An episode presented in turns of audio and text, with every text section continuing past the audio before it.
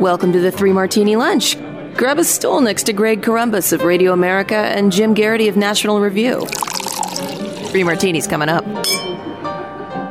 It's election day. It's finally here. This is your three martini lunch, the final one you're going to hear before the votes are counted in large number. And possibly by the time you hear our next episode, you'll actually know who's going to be sworn in as president and vice president in January. We're brought to you today by ExpressVPN. Go to expressvpn.com slash martini and you'll get an extra three months free. expressvpn.com slash martini. More on them in a little bit. So today, Jim, we definitely have bad and crazy martinis. Our first martini, usually the good slot, is our predictions. Now, this is our third presidential election that we've covered on the three martini lunch. So far, we're 0 2 on our predictions. Uh, we uh, found a way. We thought that Mitt Romney was going to win in 2012. That obviously did not happen. And we did not think that Donald Trump would draw the inside straight that he did in 2016. I have good news for you today, though. One of us, I think, is going to be right uh, once we actually know who wins this thing. So, uh, Jim, let's start with the presidential race, and I will begin with the the swing states. Mean, as always, you start with the previous electoral map, which Trump beat Hillary 306 to 232. Now, unless you count Minnesota as a swing state, every swing state is a state that Trump won. So he's obviously playing a whole lot more defense than Joe Biden is. I think that Trump holds on to Iowa. I think he wins Florida. I'm a little more iffy on Georgia and North Carolina, but I think ultimately he gets it done. I think he wins Ohio. And the one I'm probably the least uh, confident of uh, before we get to the real battlegrounds is Arizona, because uh, I don't think the Senate race is going to go that way. And I just don't know how many ticket splitters there are out there. Uh, I think Biden will win Minnesota, and I think he's going to win two out of three in the Rust Belt. On my list, I have him winning Michigan and Wisconsin. He also is going to win all the electoral votes in Maine.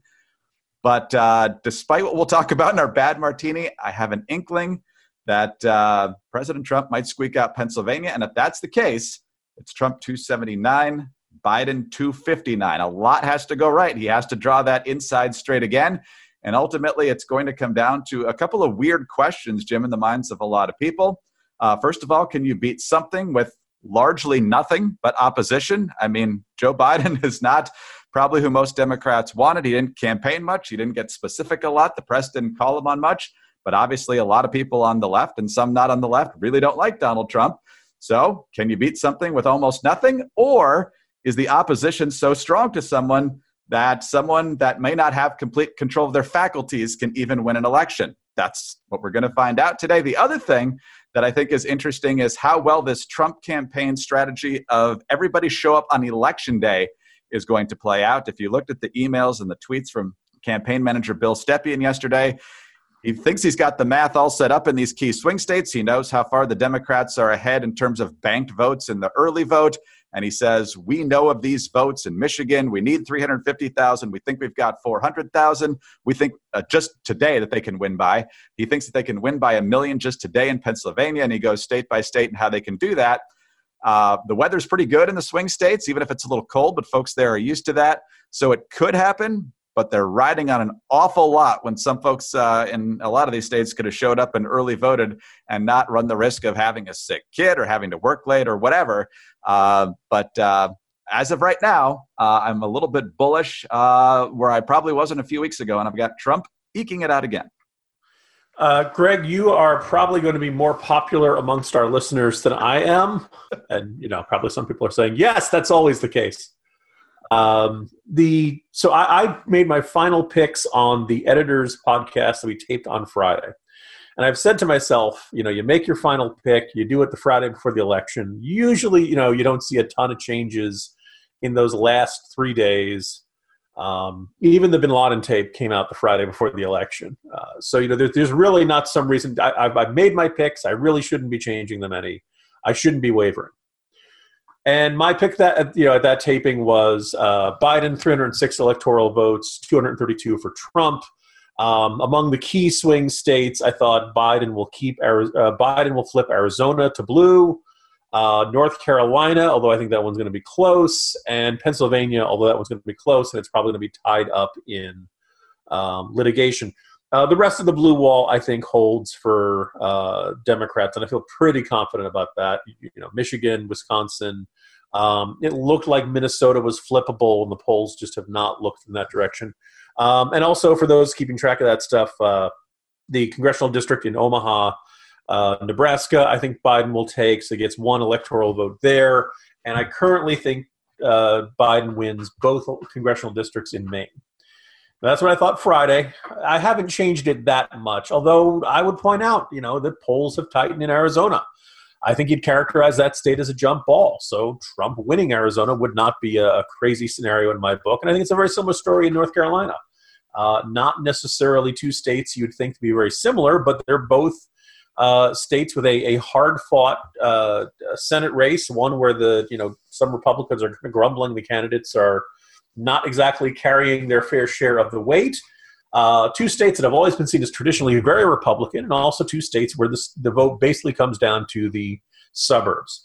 Uh, Maricopa County in, in Arizona has, I believe, 61% of the entire state's population if you don't do well in that county, there just aren't enough votes in the rest of the state to make up that margin. I guess I could you, know, you can you can flip one or two of those states, and then Trump would just need Pennsylvania. And as I said, I think Pennsylvania is going to be a long, ugly, uh, contested fight. I think it's going to be a close vote. I'm hearing anecdotally a high turnout, um, and you know polling places so far this morning, including Bucks County, where I said it looked like everybody was celebrating Trumpmas. Uh, I think that uh, you, you, probably have heard the stories about uh, 29,000 erroneous wrong ballots were sent out in Allegheny County, which includes Pittsburgh. That's going to complicate things. They're trying to send out the correct ones, but then the question is if somebody sends back the wrong ballot, do you count it? Do you not count it? Do you check? You know, all that kind of stuff. I don't know if you're going to see a uh, an announcement in Pennsylvania by tomorrow. Never mind by tonight. So I think uh, it will be a Biden win. I still think it's a Biden win, even with the movement we've seen. I feel Trump will win Florida pretty confidently.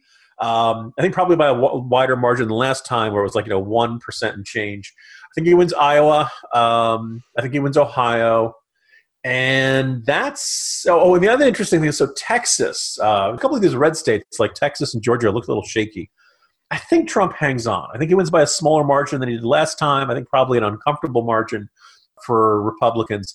There was an odd tweet that came out, or at least the, the, the Biden campaign held a press conference for reporters and put out a very strange uh, thing where they said they gave their calculations of what percentage of the vote Trump needs to win today to make their uh, to win the state overall based on the early vote advantage the Biden campaign thinks that they have.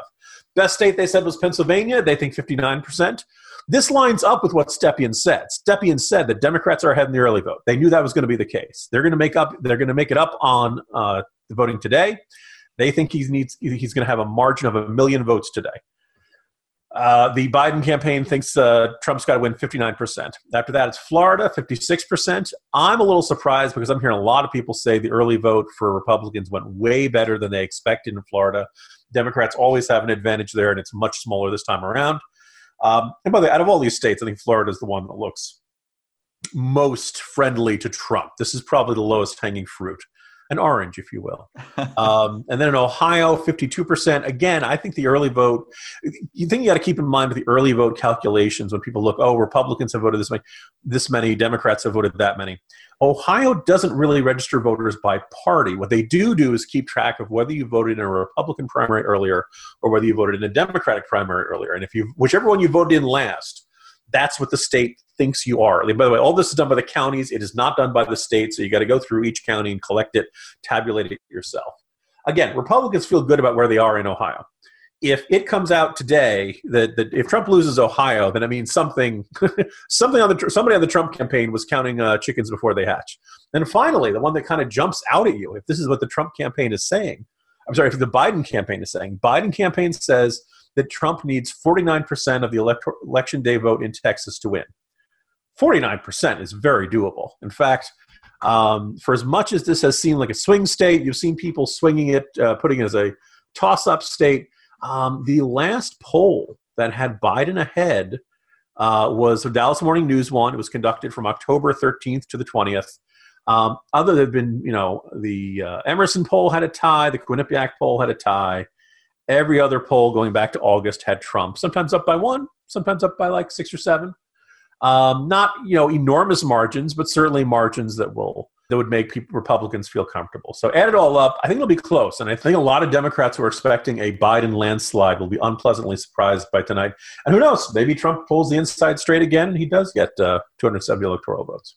He's only got to win one out of the three up there, but all of them are very, very competitive. But uh, I think we both agree that Pennsylvania is his best shot at doing so. Uh, Jim, we, we keep thinking this is going to take forever, but given how much early vote is out there and assuming it was logged on machines, uh, we should, if there's already 100 million votes banked plus today, we should have a pretty good idea tonight, right? Well, it depends because certain states, uh, for example, we'll know Florida tonight uh, or at least have a really good idea of who won Florida tonight. Because in Florida, you're allowed to count the votes before Election Day. Uh, certain states, uh, like in Texas, certain localities, more than 100,000 pe- people can uh, can count the votes early. Some places they aren't allowed to start counting until 7 a.m. this morning, and some states, I believe in Maine, they're not allowed to even start counting until the polls close. Hmm. So depending on that will be a big factor of whether you can, uh, you know, how much of the vote do we have tabulated this evening. I think a bunch of the important ones like Florida, Georgia, and North Carolina will come in tonight, and from that we'll have a really good sense of who's going to be the next president of the United States. All right, let's move on to the legislative branch of our government. Uh, you and I are not going seat by seat in the House of Representatives. That would keep us here for a very long time. Uh, I do believe that the Democrats will hold. Uh, you had mentioned the other day that the Republicans might gain a few. I'm seeing uh, some other folks suggesting the same, other folks suggesting it'll be about the same. And so I don't there's going to be some some seats shifting uh, here and there, but overall, I, I think it's largely going to stay about the same. I'm hoping that uh, in Virginia that uh, Nick Freitas can take out uh, Spanberger. Uh, Burgess Owens looks like he's got a shot in Utah. Looks like Darrell Issa is going to be back in Congress in that old Duncan Hunter Jr. seat. So uh, in the end, I'd be surprised if there was a huge shift in the House, but but you never know. If there actually is more of a trend election than we're suggesting on the presidential level, uh, that could certainly carry on to the House and Senate as well little yeah, you haven't seen a, a lot of Republicans buzzing about the House. Uh, I, I, have a feeling that if Republicans were uh, in striking distance, one, you'd see more panic among Democrats about this, and two, you'd see more Dem- Republicans just have had lousy fundraising, lousy enthusiasm, um, tough recruiting this cycle. You know, just uh, not a good cycle for it. They're hoping for big presidential coattails. I get. I think they'll pick up some. You know, the lowest hanging fruit, the South Carolina first district uh, the district around Oklahoma City. There, there, are about four or five, maybe even six or seven seats that they won in 2018 that they won just because it was a wacky, crazy, uh, huge Democratic wave year or odd situations like Mark Sanford, you know, taking his bat and his ball and going home and not helping uh, the, the, Republican candidate who beat him in the primary. So, uh, you know, I think they'll pick up. I don't. I'm not expecting a huge change in the House. Maybe a few seats in one direction. All right, let's look at the Senate real quickly. This is all still the first martini. Don't you love the detail here? Republicans playing defense a lot more than they did last time. Uh, but I believe the Republicans will keep Iowa. The latest polls, they're looking pretty good for Joni Ernst. I think Daines wins the Battle of the Steves in Montana, although the House race there is also very close. Um, and so we'll see if Trump has major coattails there. That's a that's a state where that could certainly make a difference. Uh, I think Trump drags Lindsey Graham across the line in South Carolina, but I wouldn't be shocked there. Uh, I believe Roger Marshall uh, wins the open seat in Kansas, where Pat Roberts is retiring. I think John Cornyn hangs on in Texas, and I'm not even sure this is really a competitive race anymore. Cocaine Mitch, I think, will be reelected in Kentucky, and Republicans, I think, will easily pick up the Alabama Senate seat. I think Jones is done, and Tommy Tuberville, War Eagle, uh, and uh, he's going to need some roll tide votes there too, though. Uh, and so, as of right now, that's plus one for the Republicans, but sadly, it's not going to stay there. I also think if Trump keeps it very close or wins Michigan, I think he brings John James with him. But uh, if Biden wins by probably more than three points there, I think I think that Gary Peters uh, who's pretty much a dud, uh, is probably going to get reelected. The bad news for the Republicans is that I believe Cory Gardner is toast in Colorado. I think Hickenlooper wins there. I think uh, Kelly beats McSally in Arizona, uh, which I mentioned uh, again. Uh, we'll see if there's much ticket splitting there. I think Susan Collins is in big trouble in Maine. My gut says that Tillis is in trouble, but he's down by about the same margin he was against Kay Hagan. He won six years ago, so that's that's one I'm not too sure about. But right now, I'm giving it to the Democrats, but I could easily see Tillis hanging on there by a thread, which then leaves the two races in Georgia, which I think will both go to a runoff. Uh, if James does not win in Michigan, it's 50 to 48 Democrats, with both of those Georgia seats uh, headed towards a January runoff. And if James does win, it's 49 49. So, depending on who wins the White House, uh, Jim, uh, this frantic, insane campaign intensity will all be focused on the great state of Georgia. I'm sure they can't wait. I was going to say, if Biden wins the, the presidency, there's a world of difference between 50 Republican seats and 51 Republican seats. Um, so you assume the GOP, you know, we start with 53. We start with what we currently have. Uh, we pick up Alabama to get to 54. So now you've got a situation where you can afford to lose three. You can still have a slim Senate majority for Republicans. If you lose four, it's 50 50, and Kamala Harris would presumably be casting the, the, the tie breaking vote in the Senate. If, if Trump manages to hang on, then Mike Pence would be in this role. Um, so I, I, think Susan Collins has improved in the last couple of weeks, a little bit of momentum. The problem is Maine is this, you know, ranked choice voting, and it basically sounds like uh, if they go to that second choice, second you know choice uh, factor, Collins is toast. So the only chance she can hang on is if she wins 50%. And I don't think she does that. I think you're going to see a lot, you know, it could be, you know, one of those things where Collins wins 49 47 in that first round. And then you go to that second thing and she loses by, you know, the ranked choice system. I think Republicans will have good reason to be complaining about that system. Um, Colorado, I concur. Cory Gardner looks like toast, and he's a great candidate who's just running in a purple state in a really rough year for his uh, party. I hope he runs for governor. I hope he stays active in politics. I don't like to see good talent, you know, uh, walking off the field early in a career. Uh, North Carolina, I th- you know, there's a little bit of momentum for Thom Tillis. As you said, it's it's close. Uh, you'd like to think Cal Cunningham would be um, easy pickings. Uh, you know, this is a extremely important race in the presidential race. Um, you know, it's, it's possible, but at this point, I don't have him uh, winning that one. I think he's he's proven to be a candidate who, as you said, yes, he was you know down by this margin six years ago. Six years ago, 2014, a really good year for Republicans.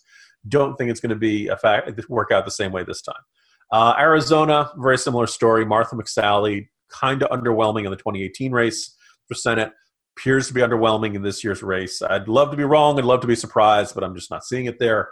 Um, Iowa, Joni Ernst hangs on. Uh, you want to talk about a candidate who has gotten hot at the right time? Uh, I think Republicans keep the seat in Montana. I think I've, I've been reliably assured by Dad that Lindsey Graham is going to hold on. I pointed this out in a corner post yesterday. Remember, Jamie Harrison was like the hot story about two weeks ago. And there were a bunch of polls that show the race either close or he was just barely under. Um, just about every poll the last two weeks has had Graham up by a bit. Not a lot, usually about two percentage points, but it's been consistent. Trump's going to win this state by a healthy margin. Um, it looks like Harrison will fall short. Could be a Beto O'Rourke style candidate. And, you know, depending on your measuring stick of success, hey, you know what? You made a Republican incumbent sweat for it. I, I do kind of wonder if it's the Beto O'Rourke versus Ted Cruz dynamic of if the if Ted Cruz had taken that race for granted, O'Rourke would have beaten him. If Harris, if, Lindsey Graham had taken this race for granted, Harrison would have beaten him. Um, but I don't think that was the case. I think Graham's got enough support, and I, I concur. Also, I think both Georgia seats. Oh, uh, in Michigan, this is the one where I feel like if there's going to be a Republican Senate, this is how it's going to happen. And I, I feel like John James, first, he's a terrific candidate, did really well last time around in a terrible year for Republicans. Um, didn't win, but you know certainly overshot expectations. And I keep hearing you know rumors through the grapevine that John James is polling considerably better than Donald Trump is in the state of Michigan. So Trump could lose Michigan, but if he keeps close, John James, if he's running three points, four points, five points ahead of Trump, maybe he's going to be able to do it. Um, I don't know how that's going to shake out. If if if there's if the Republicans keep the Senate, it's probably going to be because of John James. Um, and beyond that, also, I think, you're right, both Georgia Senate seats, uh, I think, go to a runoff. I think, as, because I think Biden wins the presidency, I think Democrats start to get complacent. I think they'll be exhausted. I think Republicans will be pissed. Um, and that's always good. If your voters are angry, they're going to show up. And I think in Georgia, you'll see uh, they'll manage, Republicans will keep both of them. I have it as a 50 50 tie um, in the Senate, which uh, would have Kamala Harris breaking the uh, breaking the ties. But I think there's a slim chance John James shocks us all and ends up becoming the next big Republican superstar. Yeah, I think that's right. And if it's 50 50 and Joe Manchin doesn't waffle um, or Kyrsten Sinema, uh, then you don't have rule changes. And so that can be a very big deal. Uh, just looking at the, the, Maine and North Carolina, two things I would say there. Uh, first of all, ranked voting pretty much blows up the idea of one person, one vote um, because there's all these different rounds now. And North Carolina, I think if Cunningham wins, you're going to see Republicans there and possibly elsewhere say, you know what? If you want to do early voting, that's fine, I guess. But can we at least shrink it to a couple of weeks before election day? Doing this in mid September when a whole lot of news can come out and possibly make people want to go back and change their votes because they didn't know it back in September. Um, I think you might see some folks looking at that. But uh, the good thing. I was going to say, you know, it'll be really interesting to see now that more Americans have voted early than ever before, whether they decide they like it and like, oh, I don't have to stand on, on online on election day. It's great or whether, you know, presuming I, am hoping we have the pandemic done by sometime in spring and we're all vaccinated. Whether Americans say, you know what, I like this, I'm used to this, I'm going to vote early all the time, or whether people are like, nah, this was a pain in the neck. I'm worried about the postal service losing my ballot. This is this is uh, not convenient. This is too stressful. I'm going to do it the uh, the old-fashioned way. So we, we're going to see some interesting fights about this in the uh, in the years to come. Very good. And of course, it's not our predictions that matter, it's your vote. And if you want to go out there and, and state on Twitter or wherever else uh, who you voted for and who you hope others vote for, go for it. That's your right as an American. And if you don't want anybody else to know, it's none of their business. You know what else is none of their business? Where you go online. It's also not the business of your internet service provider or anybody else. Did you know that your internet service provider, like Comcast or Verizon, knows every single website you visit? And what's worse, is they can sell this information to ad companies and tech giants who will use your data to target you. ExpressVPN puts a stop to this. It creates a secure encrypted tunnel between your device and the internet so that your online activity cannot be seen by anyone. You should be using ExpressVPN on all your devices because it works on everything phones, laptops, even routers. So everyone who shares your Wi Fi can still be protected even if they don't have ExpressVPN. The best part is using ExpressVPN is as easy as closing the bathroom door. You just fire up the app, click one button, and you are protected. And ExpressVPN is the world's number one rated VPN by CNET, Wired, The Verge, and countless others. So, if you're like us and you believe that your online activity is your business, secure yourself by visiting expressvpn.com/martini today. Use our exclusive link, expressvpn.com slash martini, and you can get an extra three months free. That's expressvpn.com slash martini. So, Jim, uh, quickly on to our bad and crazy. That was obviously an extended first martini, but uh, our bad martini is uh, Philadelphia today. We're seeing a lot of folks out there, and you see this uh, all the time on election day now. Democrats uh, post pictures of long lines and call that voter suppression. And Republicans uh, do a pretty good job of pointing out where folks aren't actually following the law. And in Philadelphia, that seems to be happening in a number of precincts. We've seen things on social media and elsewhere today where uh, campaign literature, which normally is given to voters uh, standing in line outside, which is perfectly legal as long as it's within a certain distance from the, the door, uh, that's actually happening inside the polling place in, in some cases. And also, Republican poll watchers who have documentation to be there and to observe are being kept at a very long distance away from where the activity is happening, where voters check in, and so forth. And so, there's uh, growing concerns that uh, in Philadelphia, uh, they're not playing by the rules there. And a day after the Pennsylvania Attorney General actually tweeted out, if all the votes are counted, Joe Biden is going to win. Uh, chances are the Republicans aren't going to get a lot of help on short order with some of these situations. Yeah, this is deeply frustrating. Now, as we've been having this conversation, uh, Greg, there is some word that one sign has been taken down in one of the Philly, uh, Philadelphia area schools. Um, which is you know one good sign. That's one down. Um, it started out this morning. I, I, saw somebody you know quite upset by a uh, a picture, or I guess it was video of a polling place inside in somewhere in the Pittsburgh area, and he argued there was a Biden sign by the polling place. That's uh, that's a violation of state law, folks. If you think you see something wrong, Uh, obviously, you know, record it, take pictures, you know, get proof, but also like, you know, check your state's law.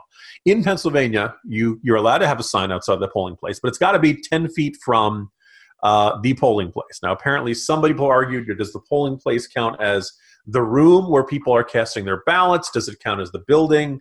I think you can, you know, raise it with any, you know, polling official, any polling place uh, uh, officials working at that location. You know that you should be ten feet away. The, on the CNN screen this morning, it looked like it was 10 feet away. It looked like it was more than 10 feet away, in fact.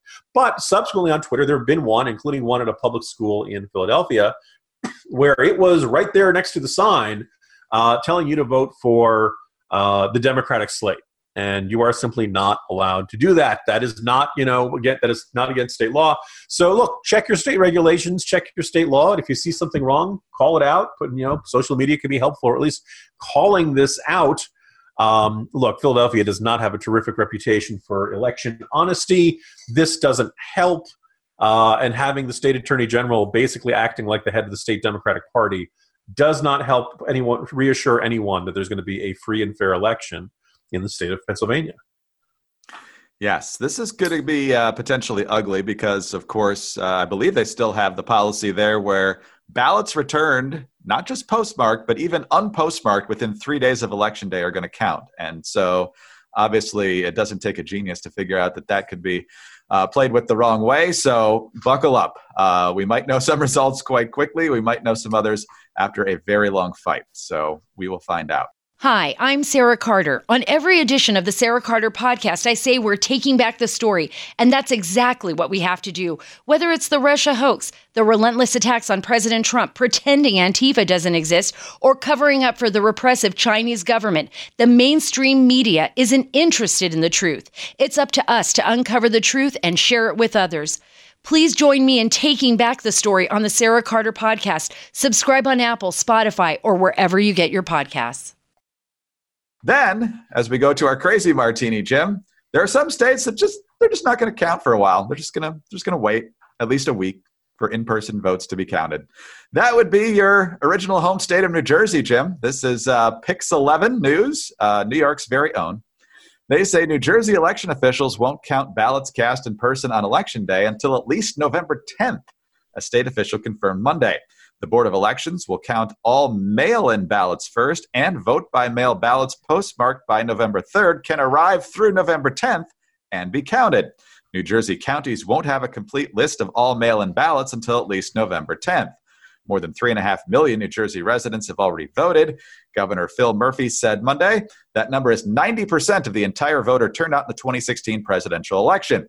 All votes cast in person will be cross checked against mail in ballots to avoid voter fraud. The Trump campaign had tried to stop New Jersey's mail in ballot program. They claimed it would lead to fraud. So, Jim, uh, due diligence uh, is generally a good thing. I don't think you need to wait an entire week to actually start tallying votes. What is yeah. going on here?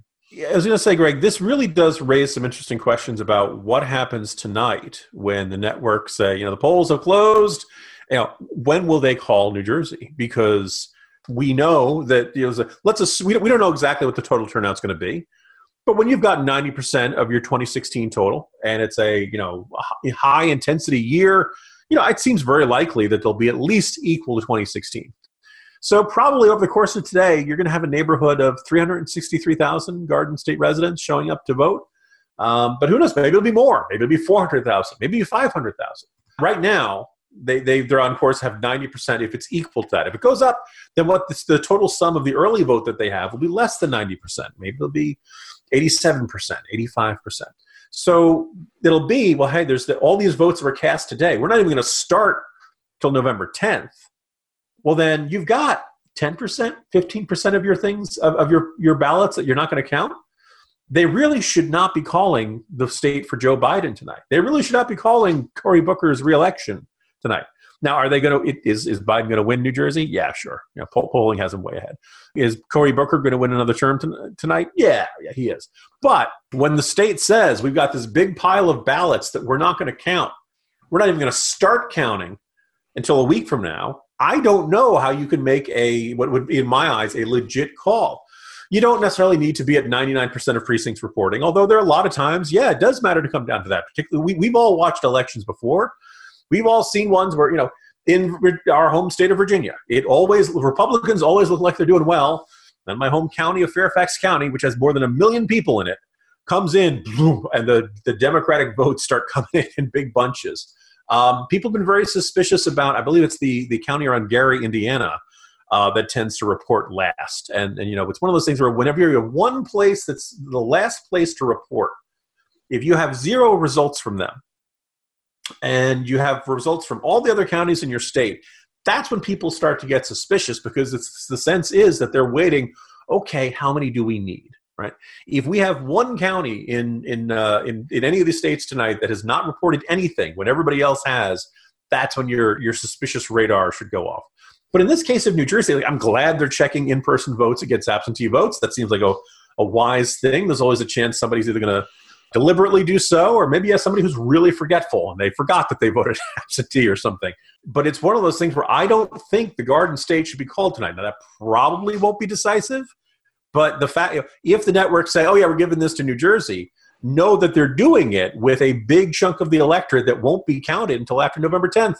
Well, with all this early voting, Jim, I assume we don't have our regular exit polls. And I know the data crunchers can look at the key precincts now, and the exit polls don't matter as much as they did 15, 20 years ago. But uh, with 100 million people voting early, that's pretty much non existent this year, right? I think you're right, Greg. I mean, if, if the projections are right that uh, today's turnout is going to be heavily in favor of President Trump, and today's the day they base the exit polls on, uh, that could be uh, that could be interesting. But I, I have I've actually been thinking about this, and I had this feeling that they they have to be more cautious than usual. And I'll let you know, you know, I'll tell the great story of the 2004 exit polls because there are rumors that go around. 2004, I had a good source who was feeding me the exit polls as they came in. Can't say who the source was. He'd done throughout the primaries, and then he gives me um, the the general election ones, and he's like, I, I believe he said he, but they stopped, he wouldn't send me them. Like, What's going on? He's like, well, they have Kerry winning South Carolina. I'm like, what? All of the all of the the early uh, first round of exit polls in 2004 had John Kerry winning by a wide margin, winning every swing state and all kind of stuff. And it was just like, wow, how could Bush have done that badly? And then you saw the number in South Carolina, and you're like, wait a second, wait a second. That doesn't make sense. That doesn't, you know, even in a million years, this was, you know, this, you know, this was, there was no way a guy like John Kerry was going to win a state like South Carolina.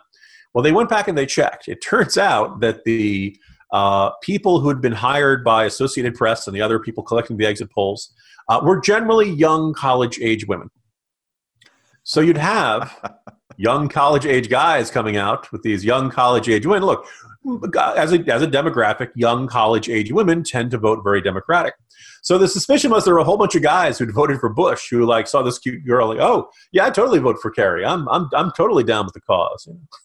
So that was the theory about why the early ex- exit polls were so wrong in 2004. So if you hear early numbers floating around in mid to late afternoon, don't panic. If you haven't voted, go out and vote. Remember 2000. Remember NBC News calling the state for Gore when the the, the, uh, uh, the Panhandle polling places were still open. People went home. Don't do that. Cast your vote. Let your voice be heard, and we'll keep running this country as best we can. Buckle up, everybody. We'll see if we have real results tomorrow. Hopefully, we will in most races, including the presidential race, but we'll see. We'll talk about it then. Jim, see you tomorrow. See you tomorrow, Greg.